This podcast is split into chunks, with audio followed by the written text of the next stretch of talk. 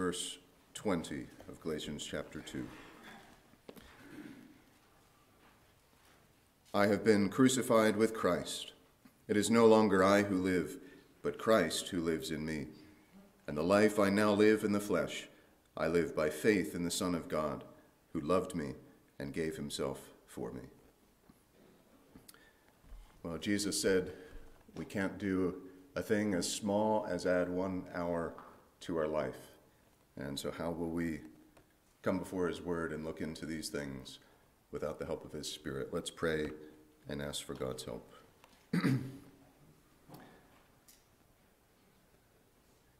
our Father, our time is short and we are small.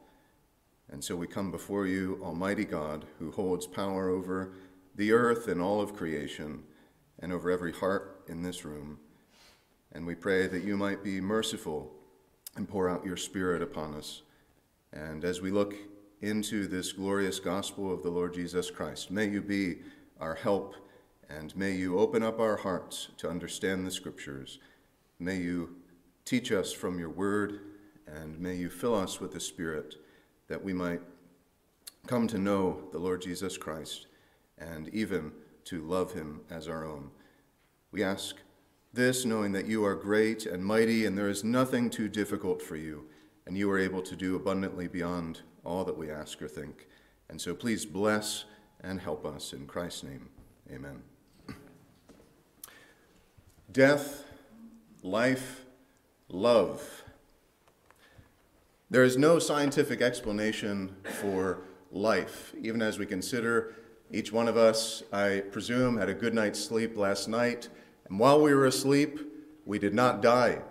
We were not conscious of our heart beating or our lungs breathing, but somehow, through the wonder of life, our body knew what to do, and our brain kept firing with its signals, and all those unconscious workings sustained our life during our sleep. How is it that two cells can come together to form an entirely new and unique life, a tiny baby that grows and becomes a, a nurse, a cashier, a secretary. Think of the popular theory of origins that some resort to, the theory of evolution, which provides no scientific explanation of how life started. What was it that apparently electrified and animated dead stuff and made it ripple and pulse with life? What made that for the first time? It's a, an awesome phenomenon. And with all of its mystery, it is at the core of this verse in Galatians 20. Because here is the mystery of Paul's life. How did a man who hated Christians become one? Explain that. Lots of people think that people never change, but Paul changed in a radical way and he experienced a life changing event, so much so that it became a defining feature of his identity.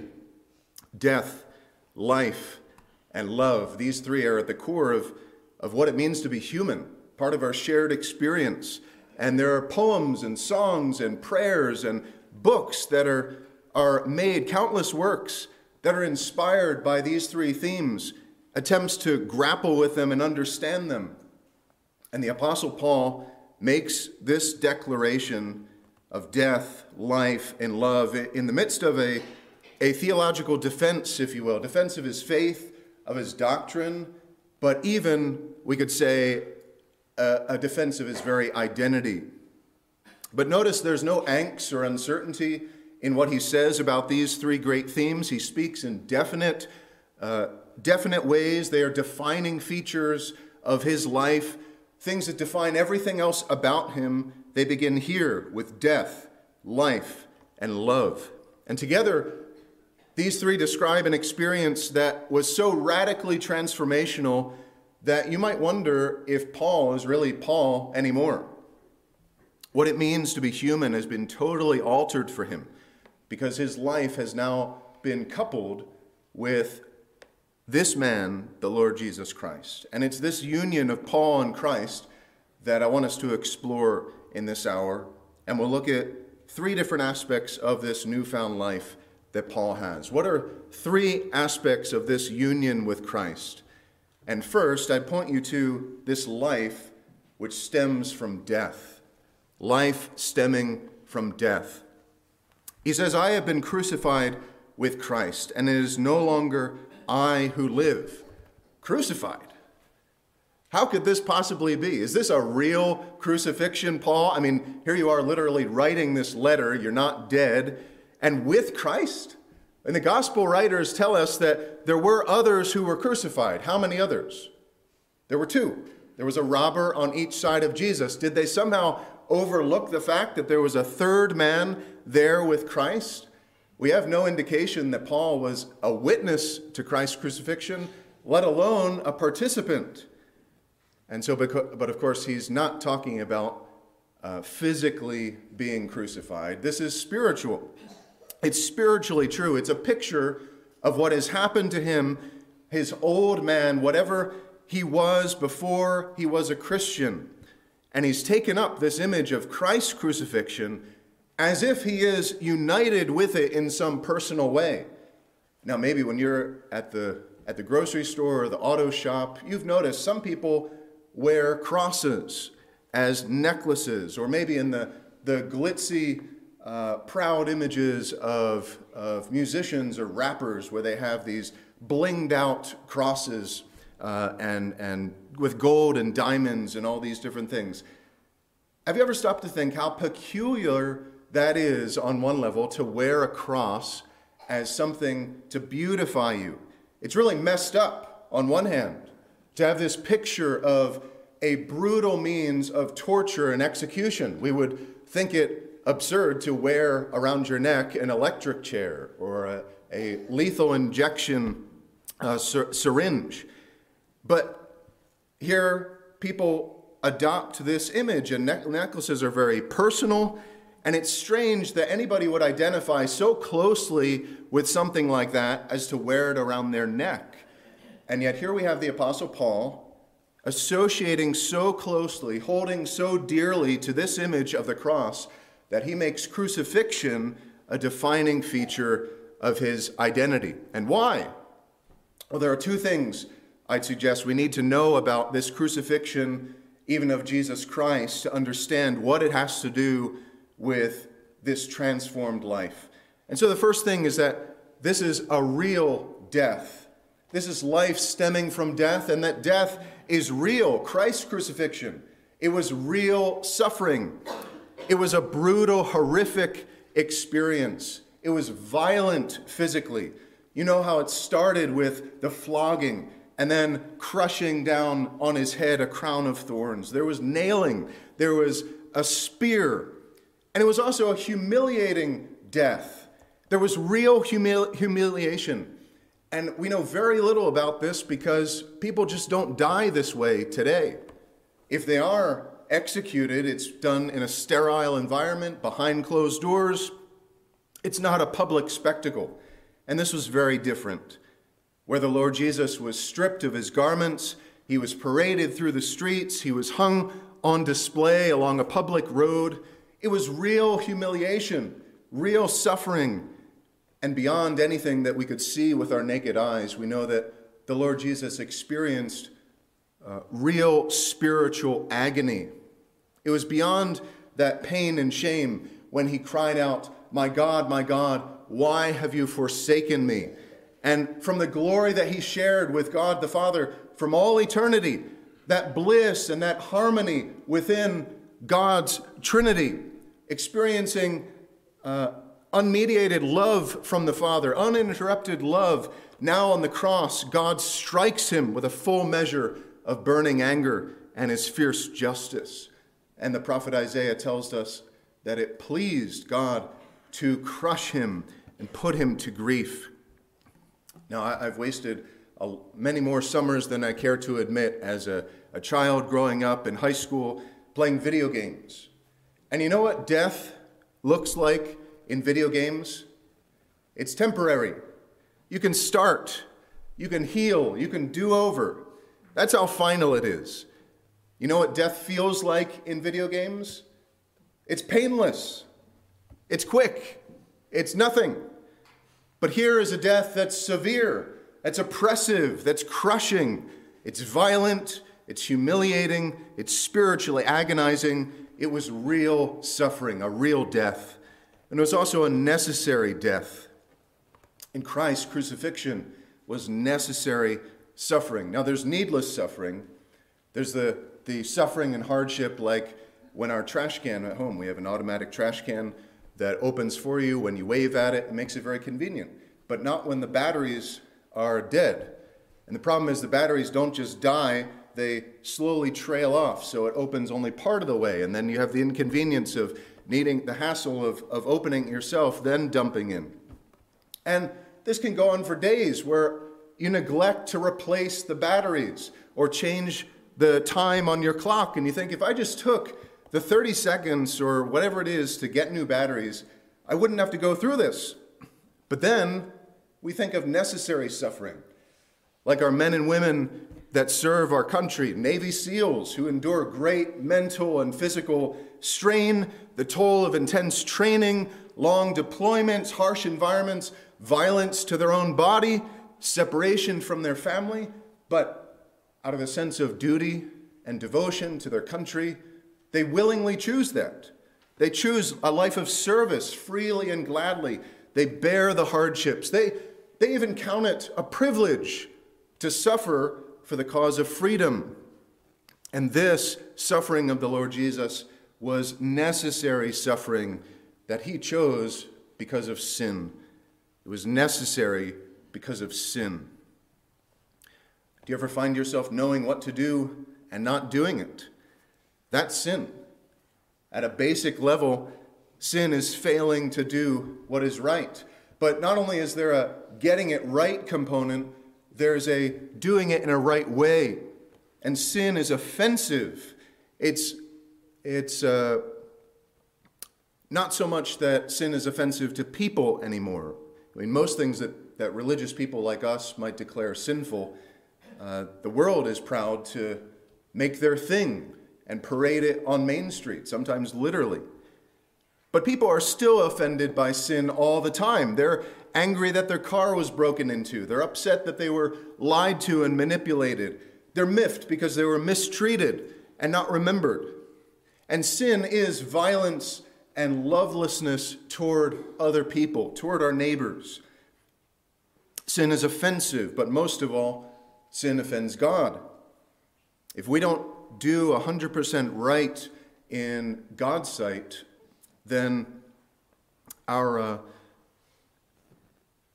we're not, we're not just moral failures before God, we are rebels against God, rebelling against Him. Sin is rebellion. Rebellion against God's law, against God's standards, but also against His personality, His being, who God is. Sin offends God's goodness. Sin is evil. And this is why Jesus died. This is why His death was necessary. Not because of any sins that He personally committed, but because he took the sins of others upon himself. And the wages of sin is death. And whatever you might think about the minimum wage and what people should be paid, God says the minimum amount that you are due for your sin is death. And so Jesus, never having sinned himself, volunteered to be sin for his people so that they might be saved. And saved from what? Well, saved from wrath. This death was necessary because of wrath. Jesus died because of God's wrath. And I think it's impossible. If you honestly and carefully read uh, the Bible, you have to be surprised by God's wrath.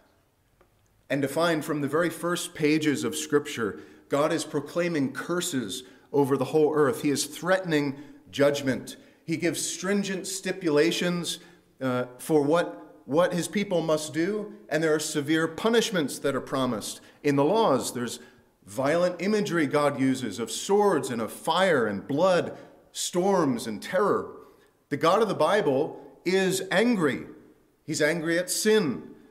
And he's also a perfect judge. And so, on the one hand, you have God not letting anyone get away with anything. He hates corruption. He, he hates those kind of judges that take bribes and let people get away uh, free if they're guilty, or the kind of judge that condemns an innocent person for their own reasons. And the minimum penalty, again, for death, uh, for sin, excuse me, is death, even eternal death, with eternal suffering for anyone who sins. And it was this divine wrath that was aimed at sin that made Jesus' death necessary. Jesus couldn't just come and preach good morals and set a good example so that we would have something to, to, to, uh, to follow after and aim at with our life. If, if we were to have any hope, someone who did everything right must step into our place and sacrifice himself so that we could live. And Jesus absorbed all that holy wrath of God against sin in himself when he was crucified. He said, It is finished, because he had paid the price for sin. And this points us to what happened to Paul when he became a Christian. This is what it all has to do with Paul's death, as he describes it. His death was real and necessary. In Christ's death, he died. Paul had to die because of sin. Sin, if you will, is a disease that has so thoroughly infected our whole person that no amount of amputation will remove it. Nothing short of spiritual crucifixion could break its power in the human heart. And God's wrath hovered against Paul because of his sin. And it would strike him down in utter condemnation if Jesus Christ had not retargeted the justice of God to fall upon himself. The cross is where the power of sin was broken for Paul. And united to Christ, there was a radical break with sin in Paul's life. He died to his sinful past, he died to his sinful loves, his sinful ambitions. All that offended God in Paul's life died at the cross. It wasn't a, uh, a private progression of views for Paul. After all, he was uh, converted to Christ en route to Damascus on his way to, to arrest Christians. And he is compassion, and, and his companions right out there on the road, they saw the bright light from heaven and they heard the voice of God speak. And soon everyone in the community would know that this man who once breathed murderous threats against Christians were now, was now proclaiming the same glad and gracious tidings. And so Paul's death was necessary, it was a real death. And so must your life begin with death. If you want to live, and I mean really live, you must start with death. And think about the last time that you fed your body. It was probably this morning having breakfast. But when's the last time that you fed your soul? Maybe you skipped a meal because something was necessary and something came up and you didn't have time. But when is the last time that you skipped nourishing your soul? If you want real spiritual nourishment, if you want real spiritual vitality, even eternal life, then it can only come through dying. Come and be crucified. This is what Jesus taught as Discipleship 101.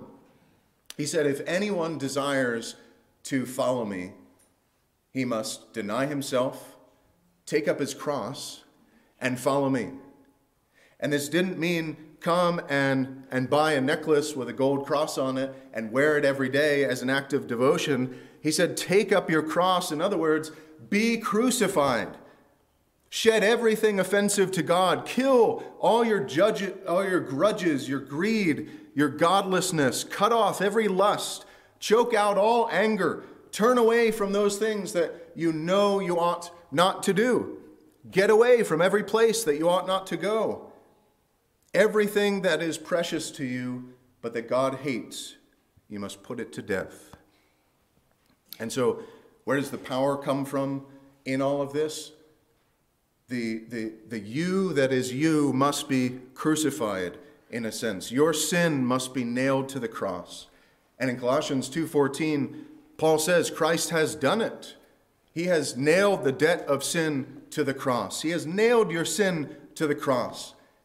And the power to overcome our sinful selves is exactly what Paul encountered in this death This radical change didn't come about because he found some worthy and sufficient example uh, to follow and, and apply himself wholeheartedly to following. It doesn't say that he was crucified like Christ, as if he was trying to replicate what happened to him, but it said he was crucified with Christ. Christ's crucifixion accomplished this transformation for him. And Paul's experience is now bound up in Christ. And so Christian conversion involves death that is real and necessary, a death to sin and self. Because this religion is not uh, an accessory for life, it's not a badge of pride, it's a radical transformation. And if you would be a Christian, this must be true of you. It doesn't look the same for everyone. Sometimes it looks like the, the Gadarene demoniac who went from a brawling, suicidal maniac to sitting clothed and in his right mind. Or it can be as subtle as someone who grew up in this church and realizing only in hindsight that this power has really transformed them. But however it looks, it's necessary.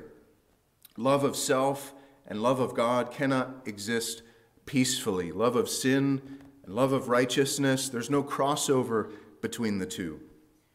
And worldly appetites versus seeking the Lord with a whole heart, they're incompatible.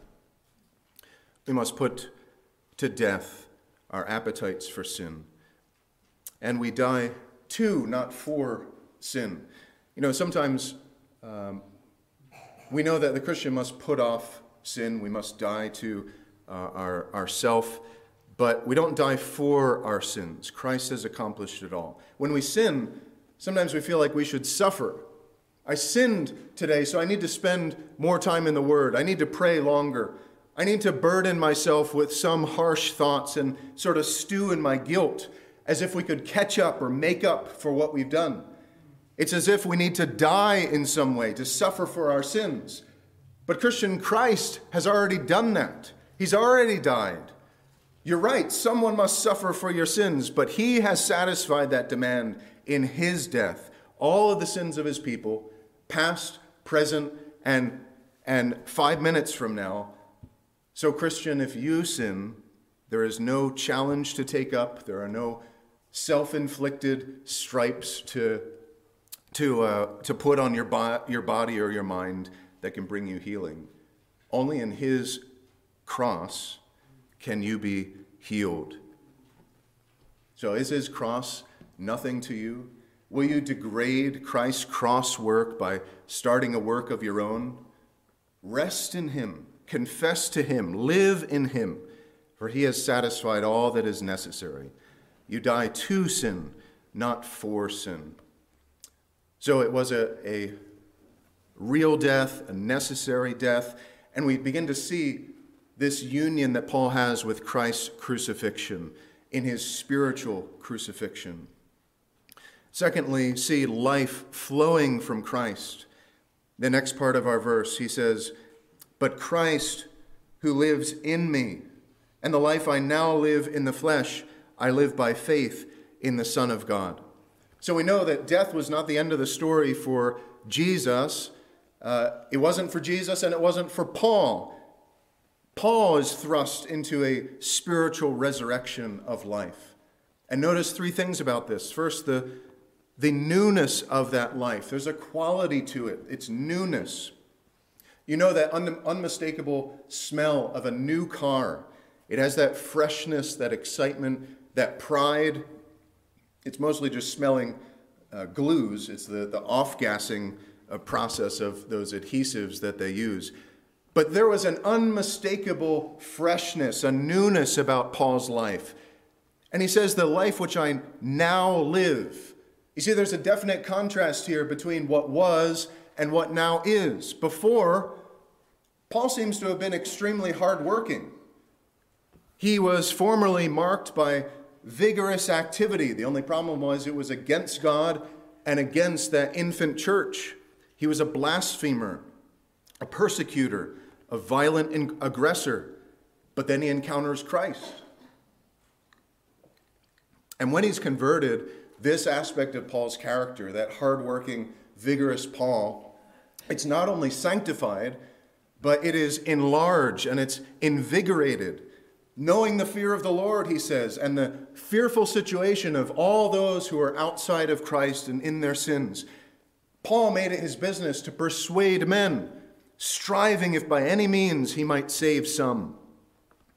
And he, he takes up this new cause.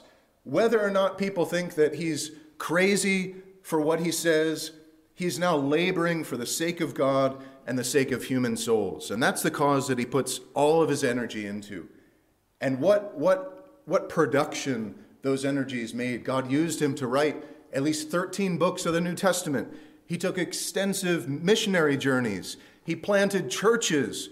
He trained pastors, uh, pastors. And his life demonstrated that it's true that if anyone is in Christ, he is a new creation. The old things passed away. Behold, new things have come. Because many profess to have had an encounter with Jesus Christ, and yet they're not changed. And there's not a radical newness to their life. Paul Washer uses this illustration that I heard such a long time ago of a logging truck. And he says if he was late to one of his speaking engagements, and he used as the excuse, he said, I'm, I'm sorry I'm late.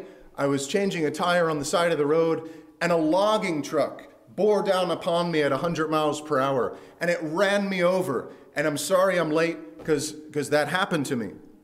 And you'd have to think he's either, uh, uh, he's either a liar or he's a madman. Because you cannot encounter something as big as a logging truck and not be radically changed. And the challenge that he puts to us is which is bigger, a logging truck or the living God? When you encounter something so great as the Lord Jesus Christ, how can you not be changed? How can life be all about you before Christ and still be all about you after? It's impossible. Old things pass away and new things come. How can you be the motivating force of your life? You get all the credit and be confident about your efforts and abilities and be the same way after you encounter the Lord Jesus Christ. It can't be. He must take the place, He must increase, and I must decrease. Christ is now Paul's hope, his confidence, not his training, not his accolades. He puts all that aside. He calls it refuse because now he knows Christ and he's united to him. And it's just like the psalmist says that all my fountains are in you. there's a new, a new cause, and there's a, a new source of life, and that's Christ. There's a newness, a new quality to life, and there's a new source where I get my life. If you want really good coffee, you'll want to know its origin. Where was it grown? That, that can determine all kinds of things its flavor, its quality, its price. And not just with coffee, but with wine and so many other things. You might find it, it says it's sourced from the finest, you know, uh, Arabica beans from Ethiopia. What is the source? What's the origin? That can determine what it's like and the, the, the goodness of it. And the life of Paul had found its source in Christ. This is a life that flows from Christ. And he describes it as if he wouldn't be living at all if it wasn't for uh, Christ upholding him, Christ living in him, without his constant support. He says, It is no longer I who live, because his life is now blended with Christ. It's the union of a branch and the vine. Like Jesus says in, in John 15, a branch has no life in itself. It's only when it's joined to the vine that's infused with life and can grow. And likewise, Christ is that wellspring. Paul has an endless stream of living water to drink from. His old source, if you will, has run dry. His self will, his determination, his goodness and piety, those wells have run dry. They've been abandoned. And now Christ, he says, lives in me. Here is a divine life living within the, the self proclaimed chief of sinners. There must be this new birth. Even as Jesus said, It's not good enough for you to be born once. You must be born again, born not of flesh, but the Spirit. The Spirit has blown upon Paul and animates his whole person. It's directing his thoughts, it is guarding his speech, it's constraining his, his behavior, and the life and spirit of the Son of God is taking up residence, it has, in a former rebel. Is there anything like this in the religions of the world? Is there anything that compares to the divine being living in his follower, his believer? Allah does not come and take up residence inside his followers. The spirit of Buddha is not going to come and dwell within you to help you reach enlightenment. Christ is the source, not just of truth, but of life for Paul. And you think about where people look for satisfaction and fulfillment in this life. What does, what does this world have to offer for abundant life? What gets people excited, invigorated? You have fortunes, entertainment, travel. You have stadiums of 80,000 people, all kinds of sensuality and celebrity. But truly, these are broken cisterns that can hold no water. The world is passing away along with its lusts. And Paul writes in 1 Timothy She who is self indulgent is dead even while she lives. A self indulgent life is a life of death. Its source is dry and these things of the world might arouse the flesh, but they do nothing for the spirit. Again, true nourishment, true spiritual life is only found in Christ. For what does it profit a man if he gains the whole world and yet loses his soul? If anyone is searching for something lasting, full, worthwhile, come to Christ. If you know the bitter aftertaste of consuming whatever the world has to offer, chasing the next high, the next experience, come to Christ. Come to Christ and find life for your soul. This is a Savior who says, If anyone thirsts, let him come to me and drink. Whoever believes in me, as the scriptures have said, out of his heart will flow rivers of living water. And so there's a new source to his life, the source of Christ. And there's a new way of life. How is this source of life to be accessed. It is faith. Sometimes companies will require you to jump through all kinds of hoops to take advantage of that lifetime warranty or that years long warranty that you that uh, convince you to buy their product and you wind up not even applying for it because the effort is too great with having to get the barcodes and scan this in and send this in online and wait a certain number of months and it's a strategy, it's purposeful on the company's parts. But what hoops does Paul have to jump through? Does he have to live in a monastery? Could he find this life by crawling up a mountain? There is no act of exertion that could merit this life. It's obtained by faith. And this is exactly what Jesus preached about the life that he offered. He said, Truly, I say to you, he who hears my word and believes him who sent me has eternal life and does not come into judgment, but he has passed out of death into life. Jesus said, These things have been written so that you may believe that Jesus is the Christ, the Son of God, and that by believing you may have life in his name.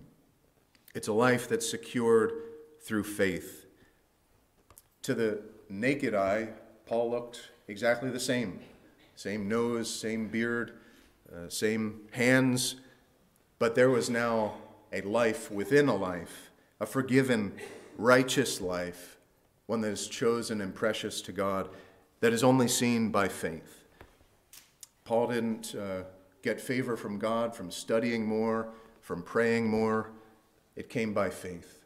Thomas Watson has the, the illustration that it's not gold in a mine that enriches, but gold in the hand. And faith is the hand that receives Christ's golden merits, his golden life.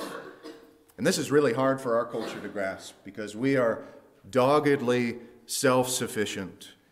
It's hard, the idea that we'd receive pardon and forgiveness, uh, a new life from God as a gift That's repulsive to our culture, I'd say, because we believe that with enough enthusiasm and perseverance, uh, persistence, we can make anything happen. We're too proud not to do it ourselves. But we must give up those ideas, especially when God says, without faith, it is impossible to please Him. And God's made it this way that faith is the only means of obtaining this life, the only way to it. He's made it that way so that He gets the glory. The only way of access to this well is walking by faith, to trust wholly in the goodness and mercy of God through Christ, so that nobody can boast that they did it themselves. And so, as we consider this life that flows from Christ, think about if Paul had struck gold in his day when he was making a tent, he just noticed there was this vein of gold that he uncovered. And if he had written to the Galatians not about the gospel, but given them a description of where to find this gold, men would still be trying 2,000 years later to track it down and find out if there's anything left. But what Paul found was worth immeasurably more than gold. He found a golden life. He found everlasting life, true, abundant, satisfying life that never ends, a life of hope, of joy, of peace, of divine energy. And if your life is bitter, perhaps uh, life seems to you like a joke. It seems like if it were to end tonight, you wouldn't care. Perhaps you wouldn't be upset. Perhaps you despise your life. Well, Christ said, if you have, if you, excuse me, I have come that you may have life and have it more abundantly, more abundantly. He says, whoever drinks of the water that I will give him will never thirst, ever. But the water that I will give him will become in him a well of water, springing up to eternal life. My friends, may God give us uh, this life. May He give life to our dead hearts, our dead feelings, our dead thoughts. And maybe all of this theme seems absurd to you that if you took up Christ and Christianity, all that makes life wonderful for you would come to a screeching halt. That becoming a Christian would only rain on your parade, and you'd rather keep the life that you have. But I'd venture to say that there's not a Christian in this place, in this church, that would give up Christ for anything in the world. Not for money, not for pleasures, not for greater power or influence. There's nothing in the world that compares to life with Christ. And if that's your perspective, that you would rather have the world, than you're, you're holding on to scraps, rotten, stinking scraps of food, crumbs, when Christ has laid out a feast and said, Come, you labor and spend for what does not satisfy. Why will you not come? Come to Christ and live. And so we've had life stemming from death, life flowing from Christ, and then finally, life rooted in love. Life rooted in love. Paul says, Christ loved me and gave himself up for me. Whereas our popular culture seems to make a virtue out of self love, learning to love yourself. Paul was not enamored with anything but his Savior's love. He viewed it at a distance by faith, but it gleamed so brilliantly in his eyes, and the glow of it colored every dimension of his understanding. And there was this rich gem of love for Paul that was precious to him. And I'd, say, I'd point you to four facets of this rich gem of love. The first facet is that it's divine love. Calvin writes of this phrase that Christ gave himself. He says, No words can properly express what this means, for who can find language to declare the excellency of the Son of God? Has there ever been a love like Christ's love? He, his love is a superior quality of love in every way because it's divine love. It's not two faced love or corrupt love. There's no ulterior motive to ruin it. There's no abuse. There's no waxing or waning with this love. There's no basis for doubting it or distrusting it. There's no end to it. being patient and kind. This love doesn't dig up the past and try to rub it in your face. This love is willing to bear all things. His is rich love that flows from his divine perfections. And then, secondly, this is volitional love. It is volitional love. Typically, we don't think of paying our taxes as an opportunity to express love for our country. It's simply a duty, it's an obligation. In fact, it's something that is coerced under threat of force. If we don't pay our taxes, there'll be a punishment. Now, there is a process in place that if you feel so moved, you can give a gift to the U.S. Treasury Department. They won't refuse it. But we render to Caesar what is Caesar's. But volunteering to host a Thanksgiving dinner and buy all the supplies and spend the time cooking to provide a feast for friends and family, that flows from a heart of love. A father doesn't have to be coerced to give good gifts to his children. He delights in it because he loves his children. A soldier willingly chooses to endure those grueling conditions and training because he loves his country. And Christ's dying act flowed from a heart of love. There was no one forcing or coercing Jesus Christ to be crucified. He said, No one takes my life from me. I lay it down of my own free and sovereign choice. It was volitional. He consented to so many violations of his person and dignity, rights and power and holiness because he loved. Matthew Henry says the Lord Jesus did not fall into the hands of his persecutors because he simply could not avoid it, but he threw himself into their hands because his hour was come. This is what he was determined to do. It was to save his people from their sins. And so the love of Christ was, was divine, it was volitional, and it was sacrificial. He gave himself up. Now, my, my sister is a fan of saying that love is not a feeling, right? And the, the spirit of that I agree with, that if, if love was just something um, that was feelings based, it never did anything loving, then it's cheap, it's empty. And sometimes we describe a serious relationship uh, by saying, Well, I'd take a bullet for you. That's how seriously I'm committed to you. It's not just, it's not something that I do for just anyone. I love you and I'd take a bullet for you. And Jesus said, There's no greater love that you can have for a person than to lay your life down for them. And Paul knew how deep his relationship was with Christ. He knew the size of this love because he knew that Christ had given his life up for him. It was great love that drove Christ to the cross, and it was great love that held him there. Great self denying love, like one who braves a battlefield and risks life and limb to rescue the one that he loves. Just like the Apostle Paul was so enamored with the love of Christ that he referred to himself, do you remember? As the apostle that Christ loved. And so Paul never gets over this fact that Christ loved him and gave himself up for him, that for his sake he made the ultimate sacrifice. And then finally, it was personal love. It was personal. It wasn't just any sinner, but Paul that Christ died for. The love of Christ is personal. He says he gave himself up for me.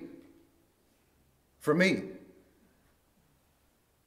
Christ was willing to die not just on behalf of sinners, but for Paul and for John and for Mary and for Lydia and for Timothy.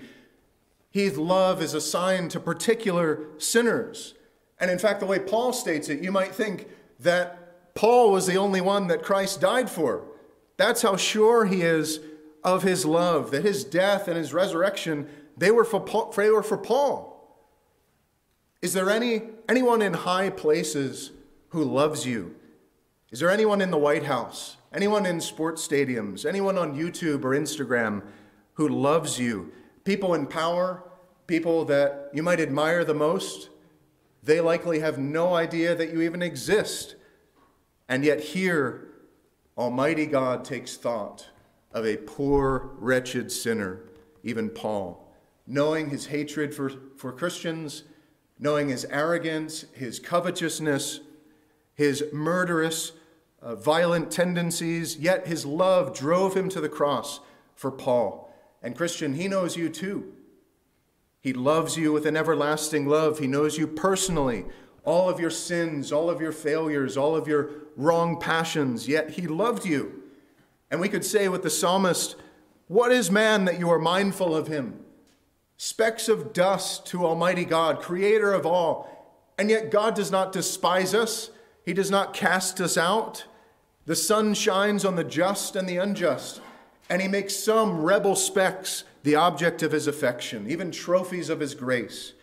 How could we ever be worthy of such love? Do we deserve it? Did Paul? Why should God ever lay his life down for his enemies? But behold, what wondrous love this is. It's divine, it's volitional, it's sacrificial, it's personal love. What about you? Do you know this love? Do you know anything remotely close to this love? Brethren, do you think that it could possibly be the case that if we were more mindful of Christ, we would sin so much? Could we possibly sin so much if we had this love of Christ constantly in view? You know, Paul writes in Romans 6 about uh, the Christian sinning as if the very idea of that is absurd. He says, How shall we who died to sin still live in it? How can those who are crucified with Christ, no longer slaves of sin, no longer under law but grace, how can we still sin? Why would we do that? Do you think that if we were to set ourselves to maintaining a habit of constantly remembering Christ's love, we would sin so often? But how often is the love of Christ obscured from view, forgotten about, pushed out of our minds because of those cares and anxieties that circumstances bring, because of lesser loves that we cherish in our hearts? The love of Christ was a constraining force in Paul's life. It made him who he was, and so may it be for us. People look for love in so many wrong places and so many wrongly, wrong ways. There are so many loves that will fail you and let you down. But here is a love that will never leave you guilty or full of regret, never betray you or abandon you. It's not a love that's too good to be true. And if any of you would be made new, delivered from slavery to sin, to sinful habits, to sinful affections, there is no other remedy than the love of Christ. See what death he died for you. Feel the weight of sin that he bore for you. If you had a friend who was willing to supply you with everything you need, who would give you the shirt off their back, who was ready to help at a moment's notice, who goes out of their way to bless you and supply you, no matter the cost to themselves. Would you not honor that friend? Would you not love that friend? And God is such a friend that he gives abundantly life and breath and all things, even when he's not acknowledged, even when he's not thanked, when his gifts are despised, when his person is cursed. And God demonstrates his love toward us that while we were yet sinners, Christ died for us. Christian, how far we once were from this love, how ignorant of it, how unworthy of it. We were dead in our trespasses and sin. But God, being rich in mercy, because of the great love with which He loved us, even when we were dead, He made us alive together with Christ. Is it nothing to you? Is this love of Christ nothing to you? Paul writes in 1 Corinthians if anyone does not love Christ, if anyone has no love for Christ the Lord, he is to be accursed. The stakes are great. Knowing this love, being rooted in this love, is a matter of life and death. And so we have life stemming from death, life flowing from Christ, life rooted in love. Death life, and love in the Lord Jesus Christ. This is how Paul told the story of who he is, of his identity. It was his explanation for why he did life like he did, It was how he accounted for his very being alive. Every part of him was now irreversibly united to Christ. And so may we know more of this death. May we know more of this being crucified with Christ. There's real and necessary sanctification that we need, much to put off in our speech, in our thoughts, in our deeds that's displeasing to God. The old self has a lot of practice deceiving us and leading us astray. But may God help us to put to death what is earthly in us.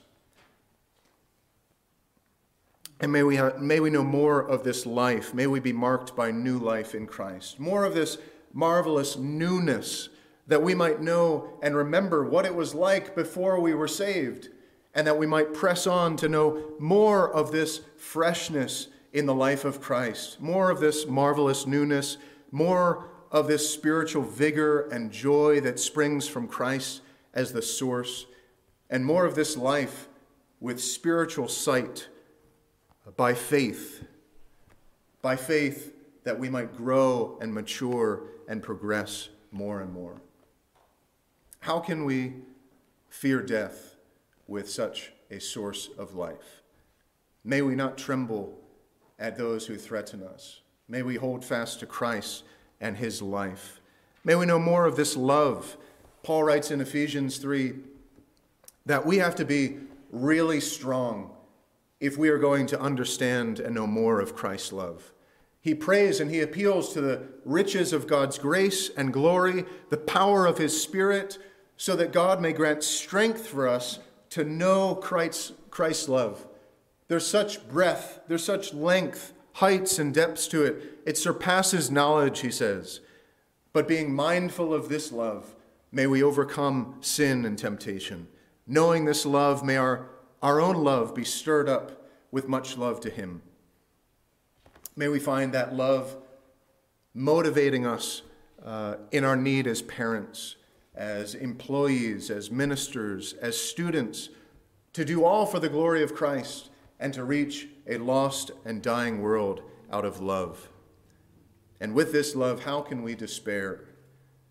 How can we know loneliness with the love of Christ, one who never leaves us or forsakes us, who gave himself up for us?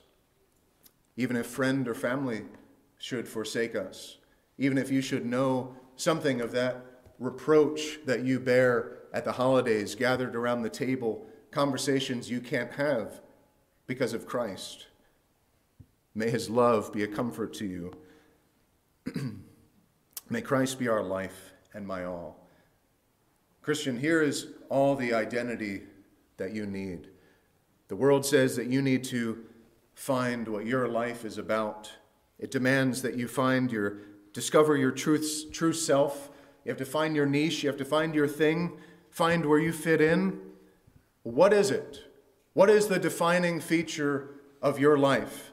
Is it your heritage, your skin, your nationality? Is it sexuality, trauma, grievances, candidate for president, conservative values, commitment to free speech, to guns? Where is your identity? There are lots of good causes, good things to support, and good things to su- pursue. But Paul said, when he came, he wasn't coming with superiority of speech or wisdom. He was witnessing of God. And he said, I have determined to know nothing among you except Jesus Christ and him crucified. And here in Galatians 2:20, we find this bite sized testimony of Paul that he was defined by, characterized by, transformed by the Lord Jesus Christ. And there was nothing more prominent to him, more precious to him than this life in Christ. He had died with Christ, and now he's living in Christ. Christ was his reason for life. And may we say with Paul that we endeavor to know nothing but Christ and Him crucified. So make Christ and Him crucified, if, if you will, your thing. May Christ be our culture. May everything else hinge on His frame. May every one of our, our hobbies, our interests, our preferences, our pursuits, our relationships, may they pivot around this central point that I have been crucified with Christ, and the life I now live, I live in Christ. He is my all in all. My friend, what are you living for? What do you have in this world? Do you have toys? Do you have money? Do you have attention, affection from important people? what is that all worth after you die? What is that all worth after everyone leaves, after beauty fades, after money grows wings and fly away, flies away? How many testimonies do you need to hear of people of the world, people in rich, powerful places that say, at the end of the day, it's emptiness. This is not fulfilling. It's dry. It doesn't satisfy. Thrills become ills. Lovers become haters. And God may soon demand your life. Your life may be required from you this very night and bring you to account. Come away from this world and come to Christ. In his death, find deliverance. In his life, find peace. In his love, find purpose. Come and die. Come and live. Come be loved with an everlasting love in Christ. Is it nothing to you that he died? Is it nothing to you that he rose that you might have new life? Is it nothing to you that he loved and gave himself up for you. Let's pray.